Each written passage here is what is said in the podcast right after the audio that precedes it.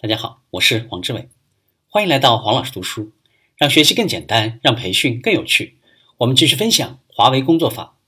华为的成功不是一个人的，胜则举杯相庆，败则拼死相救。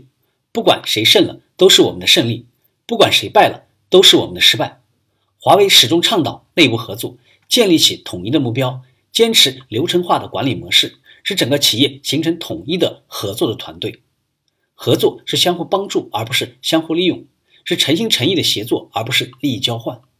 要善于寻找和自己互补的人进行合作，产生一加一大于二的效果。合作双方应该有共同的目标。你的贡献就是做好分内工作，每一个环节对你的人生都有巨大的意义。你要十分认真地对待现在手中的任何一件工作，积累你的记录，做好自己的本职。将自己的本职工作做到更加出色，专注于本职工作，不要花太多时间去做其他的事，更不能做其他人要做的工作。把自己的工作做精做透，让自己的工作价值尽量最大化。个人英雄主义要不得，淡化英雄色彩，特别是淡化领导者、创业者们的个人色彩，是实现职业化管理的必由之路。任何企业都需要英雄。但并不需要英雄主义。为了避免和消除个人英雄主义，必须要让所有人都参与到工作中来，让所有人都能够出工出力。团队成员在共同参与的时候，要注意相互配合，让团队中的所有人都建立起集体荣誉感。独裁管理是对效率最大的破坏。干部体系要三权分立，行政主管有提名权，干部部和人力资源部有评议权。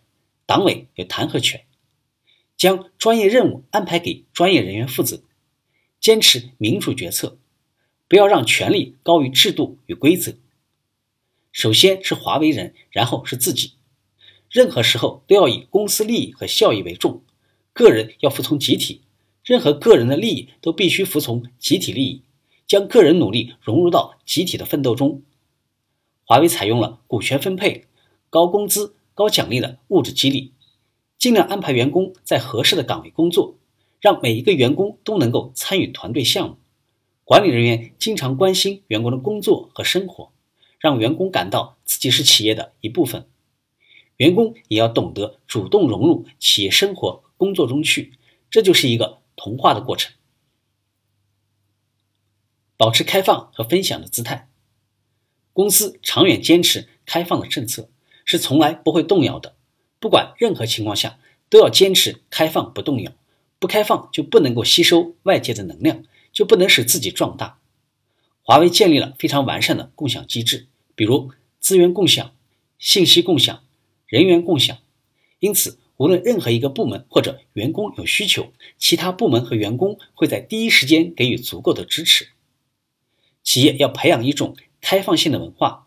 而员工也要懂得在工作中与别人进行分享，在资源和信息分享方面，员工应该坚持不能藏私；在利益分享方面，员工要培养集体荣誉感，懂得将功劳和业绩归功于团队，懂得将各种奖励奖金拿出来与人分享。团结一切可以团结的人。华为在用人上最大的特点就是承认自然领袖，你团结的人越多，帮助的人越多。大家就越拥护你，拥护你的人越多，你就会成为自然领袖。尽可能结交更多的人，而结交的目的是为了团结，为了借势。重点团结有着共同理想和共同目标的人，主动团结拥有不同意见的人，把所有的干部员工都看成实现自己或者组织目标的战友和伙伴。当然，团结一切可以团结的人，并不代表团结所有人。今天的分享就是这样。请关注我们的微信号“黄老师读书”，每周您都将收到黄老师读书的文字版本以及其他精彩内容，让您花更少的时间收获更大的价值。谢谢。